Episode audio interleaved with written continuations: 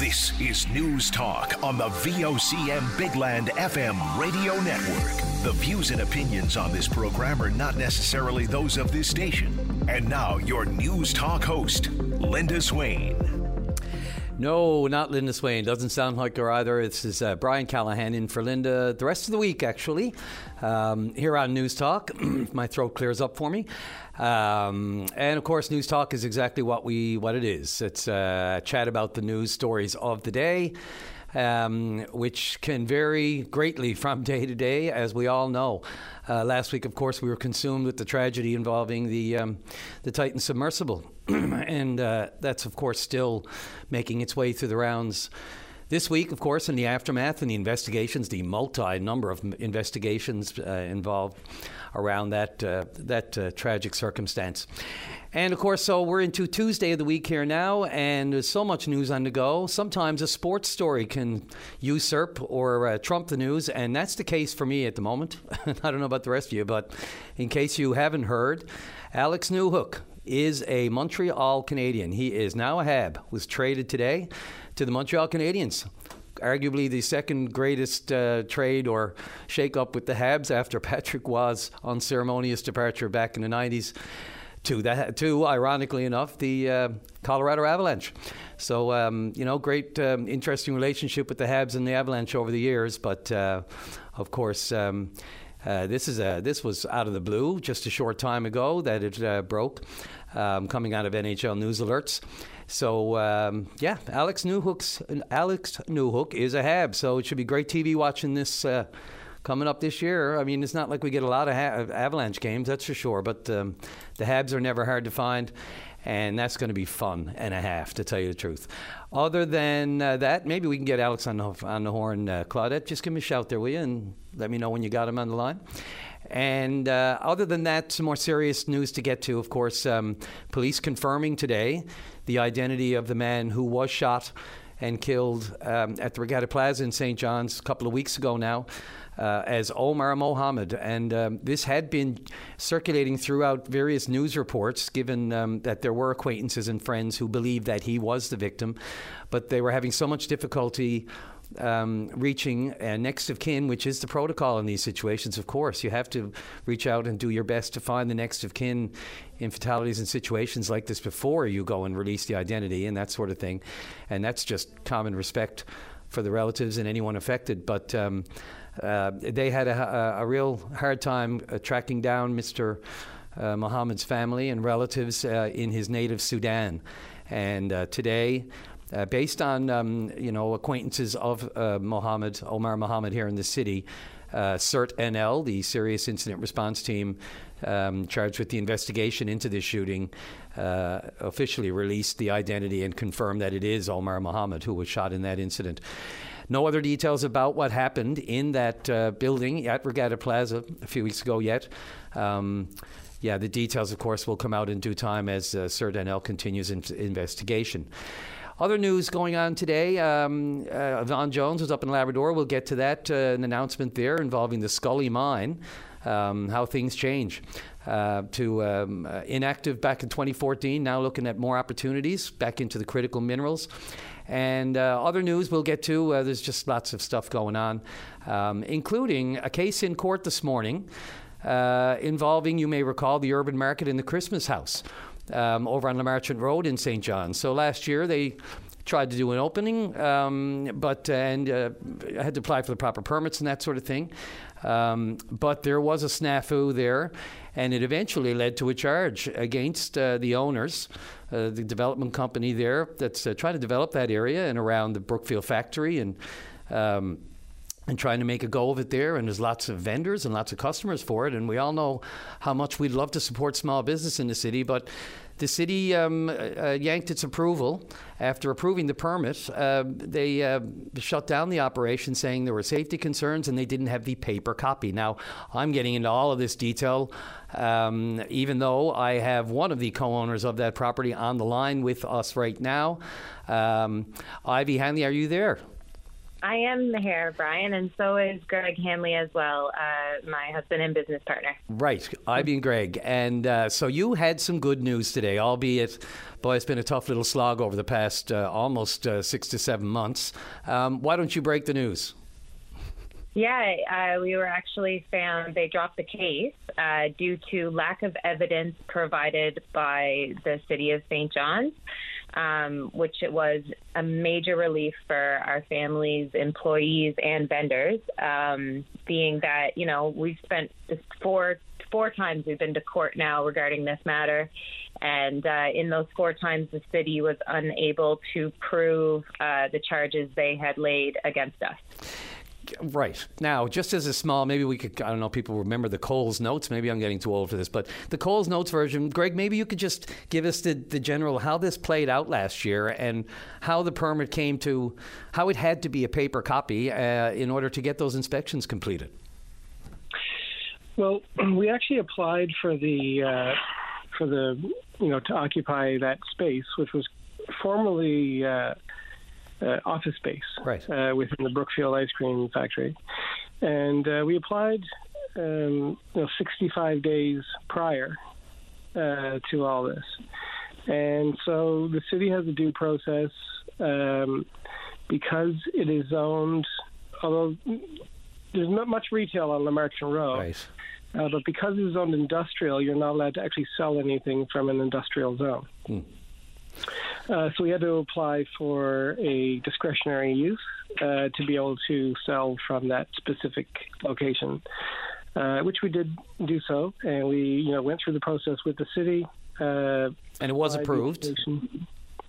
Uh, eventually, it was approved. Uh, it was approved by council, mm-hmm. um, and we and our and our permit was ready. We were unable to obtain the permit due to it not being keyed in the system and whatnot. And, you know, we had an opening date that we were, uh, you know, trying to meet. We, you know, it's a short sale season between, you know, when we were open and then Christmas. Right. So time was a limiting factor. And we had, uh, you know, substantial amount invested into this, and uh, as well as our vendors, which we have, you know, over 380 Jeez. local vendors that make local product, had invested, you know, their time and uh, into it as well. Yeah and so we decided to uh, you know to take the risk and open. Uh, we we were aware of you know uh, a couple issues that were still outstanding. And uh, we were in the process of actually rectifying those and working with the city. The city, you know, you know the inspectors and planning had been working with us through the whole process, and, and you know, and this, and we continue to do so on on other projects. Um, but during that time, they found the time. Mm-hmm. Uh, we were still unable to obtain our permit, but they did, they did find the time to have us charged. Yeah uh, for opening without uh, occupancy. Yeah, you know, it's one of these things. I mean, we all know, uh, you know, regulations are in place, but not every infraction deserves punishment. And, you know, I mean, this being Exhibit A, I mean, like you said, the, the communication lines were open back and forth. It's not like this was malice. You weren't trying to slip something by. You waited, you, you had council approval. This sounds very much just like, um, you know, a paper exercise that uh, just didn't come to fruition soon enough, and you're up against these timelines. You see, was it frustrating not to have that understanding on the on the city side? Now I know you still have to work with the city, and I don't expect, you know, I mean this is done and over with now, and I want I imagine you want to move on, but still, it seems like there could have been a little more flexibility here. Yeah, like you know, I, I, personally think that the city needs an ombudsman uh, to uh, actually help businesses navigate the city's bureaucracy. Yeah. Um, you know, I think that would go a long way on the city's part. Uh, it is very difficult sometimes, and I don't know all the city's regulations, um, and neither does my partner Ivy, and and you know sometimes it's very hard to find them. You know, uh, yeah. even navigating their website or whichever. But uh, you know, uh, you know, I've always felt I've got a good relationship with the city. Uh, I think that they could do a lot more uh, to support and help local small business and local business in general um, it seems to be that, you know, it, it's a it's a tough one to navigate sometimes. And I understand the regulations as well, and and you know safety is of most concern. Uh, but um, you know it's yeah. uh, one of those fine things have. And and Brian, you know, like with your question you just asked, I really do feel that what was missed by the city was that neither Greg nor myself, Ivy, or any of the employees of Urban Market had any ill intent right. towards the public or the city. We were at risk of losing it all financially as a small family business. Yeah. And after 65 days of attempting to have the proper piece of paper that they wanted, uh, it wasn't enough time for them, so they gave us the vacate order on November 10th. On November 12th, we were issued uh, temporary occupancy mm. because we went to the you know we went to the media and pressure went on and nothing changed physical between those two days so yes, it, yeah. it is really frustrating that it was more of a paper issue versus yeah a safety issue, in our opinion. And when you consider all the uh, implications, you know, I mean, everything small business have been through in the last few years, let alone COVID. But on top of that, the increasing costs that come with anything you try to do in open now, the different, uh, you know, uh, fees and regulations and all that sort of thing, trying to follow all those deadlines you know, again, right? Uh, you know, police don't stop every single infraction because there's no way of doing it, and you have to have some give. To think that you know, you think there'd be a little bit more on the other side of the spectrum as far as helping you along, as opposed to being so stringent that they literally shut you out of your own business that you're trying to invest in and trying to, and that neighborhood. I mean, the work you're doing with the factory and all those sorts of things. It's easy for me to say. Obviously, I know the city, as you said, has its regulations, but it seemed a bit on the heavy-handed side to to me personally as well. Uh, but uh, you know, there it is. But I will ask you this: You mentioned, you know, that the uh, you, you, could have lost everything. Um, uh, it's uh, I'm hearing it's great news that you plan to open again uh, the Christmas house as of November 1st this year. Do you have any thoughts about, you know, looking back and recouping any of the revenue that you likely lost as a result of being shut down? I mean, you lost that season, did you not? We did. we did lose about a week there. Um, which is, you know, you wouldn't think a, a, week or a few days is a lot, but during a small two months mm-hmm. Christmas season, it is a lot. Yeah. Um, it actually makes up, this two months makes up more than 35% wow. of, you know, our yearly revenue. So it, it is a very important time for us. I think that it's too early to mm. say. Um, right now, we're just trying to focus. Uh, we just left the court today and found out that it was dropped. And uh, our focus right now is going to be the next project we want to open in the area. And we're going to continue doing uh, the best we can with the city and following their regulations when we're able to find them. and yeah. uh, hopefully the communication stays open with the city. Yeah. With us too, uh, for the record, and I'll let you go on this. Uh, uh, I did reach out to the city, and they just got back to me with comment a little while ago, which is we won't be commenting on the dismissal of the charge. So, um, not surprising. I mean, it's a legal issue, and what could they say, really? Um, mm-hmm. But we'll go, absolutely, we'll, uh, with great interest, watch the uh, progress of the Urban Market 1919 and Christmas House and those other exciting future endeavors and all that area, what you're doing with the Brookfield factory. Uh, Ivy and Greg Hanley, thanks so much for joining me this afternoon. Great. Thank you, Brian. Thank thanks. you, Brian. Thanks a lot. Good luck. All right, that is Ivy and Greg Hanley of Urban Market 1919 won their court case this morning against the city. And uh, onward and upward. November 1st, the Christmas house reopening. Uh, was almost 400 vendors, people that um, sell their wares there as well as you know the almost 30 employees too that it uh, employs that area. So all good. Moving on. Uh, we're going to take a break here on News Talk. I'm Brian Callahan in for Linda Swain. All the rest of this week, we will be right back. Get lost in the music of legendary artists like Elton John, the Beatles, and more. Join Claudette Barnes every Sunday from 12 to 1 p.m. and relive fond memories through the power of music with Sunday Melodies on your VOCM. Brian Callahan back with you on News Talk this afternoon for a Tuesday. Um, let's see, just going to run to a little bit of um, uh, city council news here in the city this afternoon. We all know, of course, uh, Canada Day coming up on uh, this Saturday. And um, but it's also bittersweet for us here in Newfoundland, of course, uh, it being Memorial Day as well.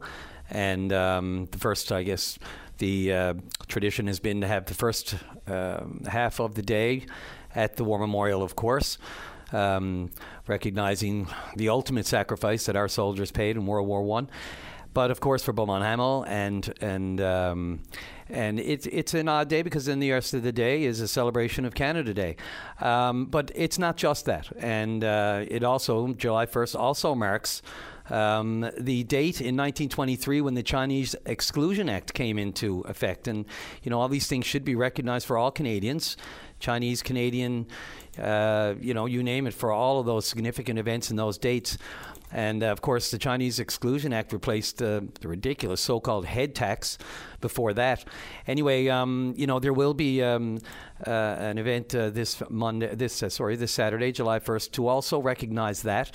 And um, Councillor Jill Bruce and uh, Deputy Mayor Sheila O'Leary um, opined on that just a short time ago at City Council. Recently, I was at an event at Mon and I met Mr. Gordon Jin. I know we've heard his name here before, and I think uh, Deputy Mayor O'Leary has done a significant amount of work with him in the past.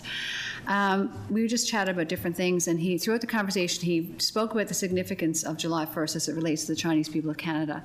I found it extremely interesting. It's something I wasn't aware of before um, in the detail that he was able to provide. So he reached out to myself and Deputy Mayor O'Leary um, and asked if maybe we could just, you know, kind of pass this along to the public. So, in the absence of Deputy Mayor when she was off, I agreed to do bring this forward. So, as I mentioned, this Saturday, July 1st Canada Day. Not much is known, however, but the same day uh, and the same month and the day in 1923 when the Canadian government and of its day abolished the Chinese head tax and in its place imposed the 1923 Chinese Exclusion Act.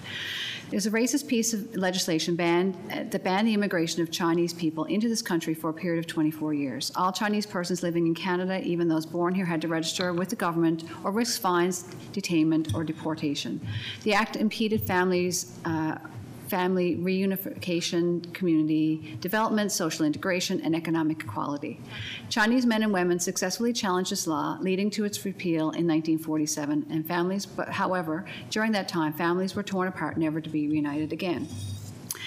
So this year marks the 100th anniversary. So Catherine Clement, a curator, and her team have pieced together a one-of-a-kind commemorative, commemorative sorry, exhibit entitled the paper trail to the 1923 Chinese Exclusion Act to be unveiled in Vancouver, Chinatown on July 1st, 2023.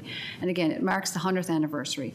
The team have collected over 600 pieces of immigration documents from Chinese immigrant families from coast to coast that will reflect a time in our country when the Chinese had to pay a head tax and then afterwards when they were no longer welcomed under the Chinese Exclusion Act. At least 10 Newfoundland Chinese head taxpayers are part of the 600 immigration documents put, put on display. Uh, Mr. Gordon Jin's father's head tax documents are, that were issued to him in St. John's, Newfoundland in the fall of 20, 1931 are part of this exhibit. So I guess the, I found this again very interesting, and I think like we can't. It's like a lot of the other things that have happened. We can't change history, but we need to. I think it's our role to inform and to educate our current and future generations of what took place in this country 100 years ago, to ensure that things like this don't happen again. And I'd like to thank him for sharing this information with me, and uh, so I could I could share it with others. So thank you. And thank you, Councillor Bruce, for bringing all that information forward. I'm really excited about this exhibition. Uh, obviously, July 1st is a is a, a day where there's going to be a lot of activities. Of course, we've got Memorial Day first and foremost here in Newfoundland and Labrador, um, and of course celebrations for Canada Day for our union with Canada which is a wonderful celebration, but it's complicated. And so, July 1st, of course, that commemoration uh, is extremely important. And, um, you know, I'd like to thank Dr. Gordon Jin for his incredible amount of work that he does in terms of public education on this, because a lot of people don't know. And so, thank you, Councillor Bruce, for bringing that forward.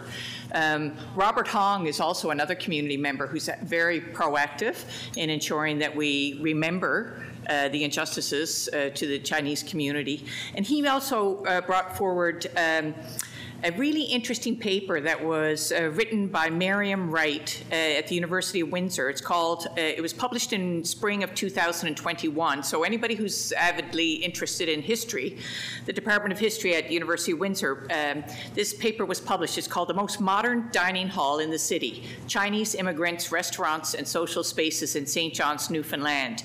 And it's from the years 1918 to 1945. So I, I printed it off because I'm trying to, again, to educate myself, just as Councillor Bruce has mentioned. And um, really interesting information about the Chinese community during that time frame uh, in our city. So if anybody's interested, uh, again, that's Miriam White, and it's a paper that was written in spring of 2021. And thank you to uh, Robert Hong for bringing that forward. That is uh, St. John's Deputy Mayor Sheila O'Leary there. Before her, Councillor Jill Bruce, um, both speaking about, you know, the significance of um, of Canada Day, not just because it's Canada Day, not just because of Beaumont Hamel, but of course for the Chinese Exclusion Act as well, the anniversary of that. Um, none of which uh, that history should ever be forgotten. We're close up to the news at the bottom of the half, uh, bottom of the hour here now on News Talk. I'm Brian Callahan in for Linda Swain all week. Coming up uh, out of that, we'll. Um, check in uh, with yet another critical mineral that we have lots of, that the world wants lots of, and uh, looking like yet another little uh, so called, not gold, but a gold mine of sorts. We'll talk about that after the half hour. Uh, let's uh, take it to the news, and I'll be back right after the break. Join Greg Smith weeknights at 545 as he chats with local musicians about life, inspiration shows, and new music. Tune into Soundcheck, your backstage pass to the local music scene on your VOCM. Brian Callahan in for Linda Swain all week. Um, turning now to uh, some mineral exploration, exploration. I know, real hot topic, but, uh, but seriously, folks. Um, Brian Medor, our own Brian spoke with uh, Yvonne Jones today. And this goes back to, you may recall, there's um, the Scully Mine in Labrador, in Lab West, uh, just north of Wabush. Uh, that shut down in 2014. Iron ore, we know, is a pretty cyclical uh, industry. Uh, prices vary just almost more so than crab. But um, uh, it, it can have its ups and its downs. And in 2014, the Scully Mine um, did shut down um, and shut down for some period of time before Tacora Resources came along. Uh, pumped some new life into it in 2017, 2018, and it has been work running ever since. Uh, but there seems to be um, a new opportunity, and it does seem to be every week uh, almost a new mineral that's come along that uh, we have lots of and that the world seems to need, and especially in this uh, changing environment due to electrification and batteries and and uh, the value of, say, of the nickel that's coming out of Voisey's or uh, the fluorspar that's coming out of St. Lawrence, even. There's always been good markets for that, but uh, there were issues with getting it to those markets, and of course through the pandemic. But now, manganese seems to be the hot one. Um, you know, for years they've been extracting that to make iron ore pure, better, a, a, better quality iron ore. Now they're talking about green steel and removing all those sorts of different types of uh, minerals that um, would purify the steel even more and uh, make it better for the environment to produce. But um, manganese has been taken out a while and stockpiled and never really used and thought of really as just an annoyance and an extra cost to uh, exclude from the iron ore. But it turns out all that manganese is going to be wor- is worth something. And uh, Tacora is going to make the most of it and um, uh, and develop it and uh, and sell it. Uh, but uh, don't let me tell you about it. Let's listen to Yvonne Jones speaking to uh, Brian uh, Medor earlier today. Over the years, over five decades, in fact, they've been stockpiling um, the uh, the residue of it and and and the reserves. So now is an opportunity to look at how that can be separated and processed into a new mining opportunity. As you know, in Newfoundland and Labrador, we have 24 of the critical minerals that Canada will require and the world will require, and most all of those, of course, are in various regions of Labrador, one of them being manganese. So we're partnering with Tacora Resources so that they can look at the feasibility, the types of technology um, and see how we can proceed to start uh, processing manganese in uh, in the Scully mines in Wabush. So that was the intent of the uh, agreement that we've announced today. And we're very hopeful and optimistic that the results will be in our favor it's kind of ironic because going back to the mid 90s when I was in the House of Assembly, there was a large lobby by Wabush Mines um, you know, to separate the manganese and to get rid of it because it was bringing down the value of the ore, making it more costly to produce iron ore. And now today we're back looking at how we can take the manganese out of the, that stockpiled uh, uh, discard that has been there for a long time. So we're excited about it. So, MP Jones, not only would the manganese come into play and, and be a critical mineral, but it would also improve the quality of the iron ore, do I understand? it would Im- improve the quality of the iron ore as well. So you would see boat operations uh, proceeding there. Um, so, you know, it's not going to have an impact or downsize the iron ore uh, mining activity at all. In fact, it's only going to enhance it and make it a, a, higher grade ore to put into the market. And at the same time, as we are decarbonizing industry uh, across Canada, and we're seeing the automotive industry becoming more electrified as well as other technology shifts, there's a tremendous demand for ma- for manganese, and we have an abundance of it uh, discarded in Labrador West over the last five decades that we're now ready to tackle that pile and see if we can uh, develop a, a, high quality product of manganese for the world market. Uh, do we have any idea what uh, eventuality we would see? It says uh, that it, there would be a separate plant or a separate facility for the manganese. Do we know what that might entail? Well, our investment today of 1.2025 million into the partnership with Tacora is to look at those options. But uh, obviously, it will require a new setup, a new mining process, and uh, you know the these uh, the research that will happen right now will look at several things. One thing, the, the grade of the ore, which on the surface it looks like the manganese there is well over uh, 90% manganese, so it should be an easy process. Uh, to be able to separate it from what's left and and to mine the uh, discarded piles but at the same time, it will in- involve new technology, uh, new infrastructure investments, and it will create jobs. And this is where we're seeing the, the real upside uh, for the investment that the government of Canada is making today. MP Yvonne Jones, in the mining sector, it's uh, high technology. Perhaps, you know, uh, we haven't really seen a whole lot of that in, in our mining industry over the, the past while. It's kind of been, you know, uh, drills and, and uh, drag lines kind of thing. Uh, is, is, this kind of into the new era of combining uh, technology, high tech, with uh, a traditional industry? Oh, absolutely. We're moving in a completely different direction as we start to cut our carbon footprint, industry starts signing on to reduce pollution in their operations. And every mining company in Labrador to date has signed on to net zero um, carbon production by 2050. So we're seeing a huge shift in technology, in skill set, and um, and in return, uh, both for the environment and for the companies in the shifts that are happening right now.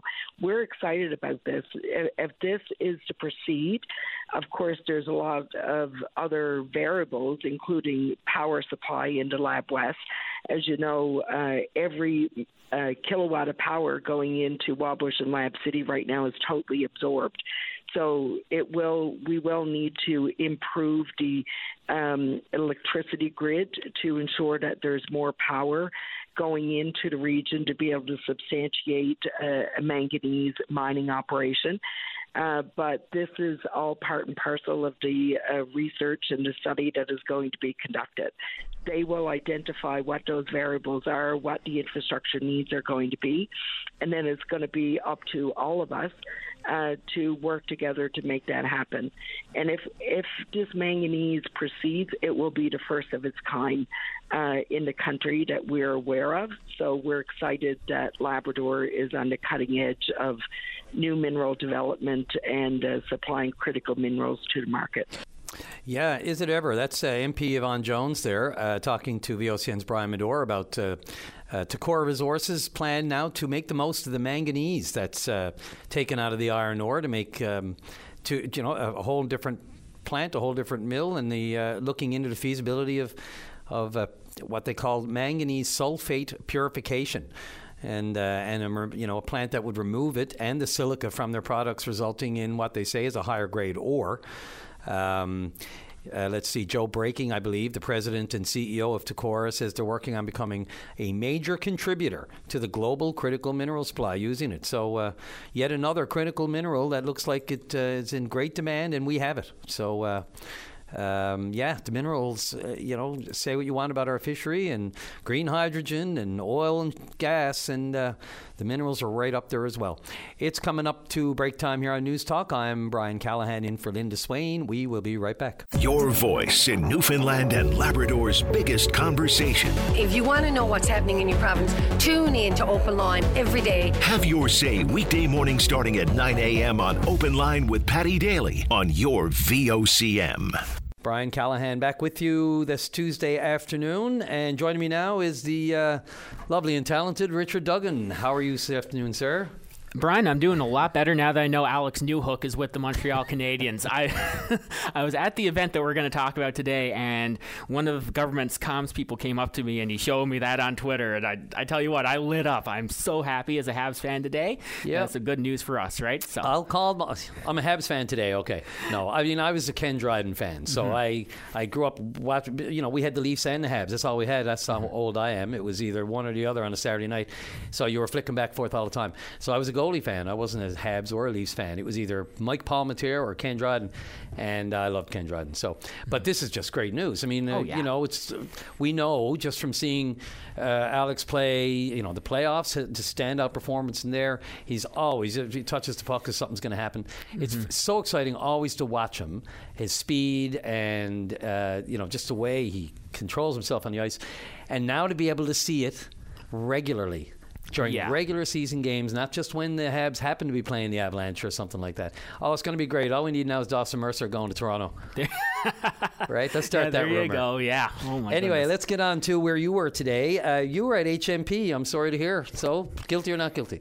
I, I, I you joke, know what? That is still that is still to be determined, Brian. yeah, preliminary inquiry. yeah. Um, um, but seriously, let's mm-hmm. uh, okay, let's get serious. So this was called. Yeah. So this is the opening of the Phoenix Garden out in the I guess you'd call it the the courtyard area of the penitentiary.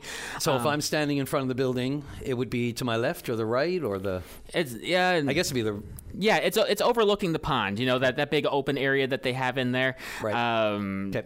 Yeah, their little activity area. Yeah. Um, that's where it's to, and. Um, so there's two i guess separate sections to this first right. they have like a greenhouse slash gardening slash picnic area um, and then they have a meditation garden that's down just right. a little bit further from that. Mm-hmm. Um, and today was essentially the grand opening of that. Um, and they, you know they have uh, several of the inmates that are at HMP. They're participating in this program, and it's really about giving them uh, a little bit of a mental break because yeah. you know anyone who is in prison, regardless of, of what they're in for or the status of of their situation, it is mentally trying on them. You know, and um, so this is sort of a space where they can have that sort of a mental break. And they talked a lot today about the benefits of gardening and how um, you know this th- this is really beneficial to help keeping their spirits up. And, you know, it, has been talked about before, and government has acknowledged that HMP is not in the best condition, to put mm-hmm. it mildly. Um, and they are looking at replacing the facility. And, you know, we they had some of uh, the inmates that were out there today who participated in the program. And a couple of them did, did talk about how, you know, it, it's tough being on, on the inside of those walls. And they don't get out a whole lot. And this is sort of a little bit of an escape for them. And um, the purpose of the program program is, of course, to get them out, get them learning some new skills while they're inside to hopefully try to aid in the rehabilitation process. Um, so that's sort of what the garden is about. Uh, again, they have the big, beautiful greenhouse that's there, as well as the meditation garden, where it's just from standing there today, you know, it, it's a fairly nice day out. The sun was beating down on us while we were out there, and I could see how that could be quite a relaxing place. So that's sort of the Coles notes of what we were there for today and, and what we were doing. Yeah, and I, I have to agree. I mean, look, anything that can distract from the surroundings of that building. Mm-hmm. I've been mm-hmm. in there several times, and only for, for brief moments to, to, you know interviews and tours. Played a ball hockey game there, media against the, the prisoners once. Really, that was wow. a memorable experience. Some other time, story four. Uh, but yeah, uh, anything to distract and anything like, and I mean, it's at least new prisons at least another two or three years out. So mm-hmm. uh, anything like this that can be added to that place for now to make it somewhat more of a relief on the brain, I don't think anyone's going to disagree with. You also brought along some tape. Um, and I understand there were some inmates around as well taking part today. So a couple of them spoke uh, to media, and another, if you want to stick around for a minute, it's kind of an interesting uh, uh, conversation you have with one of the inmates if uh, people want to stick around. But there's um, some uh, tape you brought back, and this is uh, starting off with um, an HMP officer, and then we'll identify the others when we come out of the tape. I'd just like to thank everybody for uh, showing up today and taking part in this group. It's a very, very this horticultural program with the Phoenix Garden Project is a really, really good program for the offenders here and uh, really appreciate the work that uh, Jan and everybody's doing to make this place uh, work. So, welcome to HMP. I don't have anything prepared. I just wanted to speak to the history of this program. Uh, Phoenix Gardens started because uh, the Center for Applied Health Research at Memorial University, where I am privileged to work, hosts a group of gardeners who are interested in horticultural therapy, and that group is convened by Jan Bewley, who's with the Faculty of Education, and Tim Walsh from Botanical Gardens participates, and all of the people involved in Phoenix uh, Garden Project are participants in this program, which is trying to figure out why growing things is good for you, and the connection between nature and health, and why it feels good for your mental health to be out digging in the soil, watching things grow, nurturing plants, and looking after them. So we hosted a little get together with a prison on the opposite side of the continent. San Quentin Prison in California had a prison garden program uh, that we hosted back in 2018 or 2019, before the pandemic, anyway. And um, at the time, uh, one of the members of the horticultural group said, You know, I've got a team at HMP who might really benefit from hearing from the um, participants in that gardening program in San Quentin in California. So we all gathered through Zoom, and uh, after that presentation, it became apparent that this was something, thank you, Susan Green, that we might want to start here at HMP. And that's how the Phoenix Garden program began. And I guess the biggest most thrilling part of the program for me was the opportunity to meet with the inside gardeners on a regular basis and ask them how they wanted the program to look, what they wanted to do. And one of the first things we did was to design a Phoenix Garden logo. And this was actually designed by the inside gardeners here at HMP and became the branding for this little program uh, and they said where friends can be themselves. That was the, the byline for the program. And it's just been wonderful to watch the roots go down and I mean all the gardening metaphors, things sprouting up. But uh, one of the biggest things that's sprouting up, I think, is a sense of connection to the people who live inside here. And I think it's really important for members of our community to recognize the humanity in the people who are, are uh, living here in HMP and to support that with uh, programs like this one that enable them to get out in the fresh air, to uh, to smell that gorgeous Newfoundland air and uh, and grow some things uh, both inside and outside. So thanks everyone. I've I work at the Botanical Garden on Mount Road, a part of Memorial University, and um, I've been in horticulture for 34 years now. And um, I think I got interested in horticulture right from the start because it made me feel good. When I was a teenager, I used to build gardens in my hometown in Kingman's Cove for my mother, and I made connections with other people in the community by sharing plants from their garden to my mother's garden and it kind of literally, pardon the pun, it grew and grew, and here it is. That's good, wasn't it? And here it is, 33 years later, and uh, and I'm I'm so fortunate to have had a wonderful career in horticulture, and I see every day the benefit of being in horticulture, being in nature, and how working with plants and having your hands in soil and being outside, and taking something from the tiniest little seed to its maturity, whether that's a tree or a tomato or a lettuce plant or something like that, when you harvest something that you've grown yourself, and you've done it in, in the vegetable world, you've done it in one season in Newfoundland in this really small season, really short season. It's a pretty powerful tool. And it gives us lots of wonderful metaphors for growing, for nurturing, for caring for something, and for bringing it to a maturity, a healthy maturity. And so I know that from speaking to the guys uh, when we come in each Monday, that their opportunity to be involved in this program is really beneficial to them because they do spend a lot of time indoors. And even the weather outside in Newfoundland is not that great, so don't get to get out that often. So when we do get a chance to get outside, when we do get our hands in the soil, when we're growing plants, when we're when we're transplanting things, um, it makes us all feel good. And so I'm proud of this program. I'm proud of every all the work that everybody did. But you know what? I'm mostly proud of the guys because they they come in every week and they're ready to be a part of this program. And so well done, well done. Thank you very. Several of the speakers there down at um, in the HMP uh, space down around the yard outdoors today for well, Richard uh, Duggan, you were there. What um, what was it called again? This was the this was the Phoenix, Phoenix Garden. Garden. Yeah, and again, this is just an area for the inmates. Uh, the term that they used today was the inside gardeners to go out and uh, essentially get their green thumbs while they're dealing with what they're dealing with uh, in HMP, and you know, which can be pretty therapeutic and, and oh, absolutely, for mental health, yeah. of course. And again, the uh, Justice Minister John Hogan, when he spoke, he said that you know this is one of the one of the things that we're trying to do to help improve the conditions inside HMP and build towards rehabilitation because yeah, just, just, just taking someone and throwing them behind bars and they said that's not working. Yeah. So th- this is steps that they're doing to try to correct that. And that building needs all the help it can get. Mm-hmm. Um, interestingly enough, there were inmates out schmoozing with the media as well as um, the minister.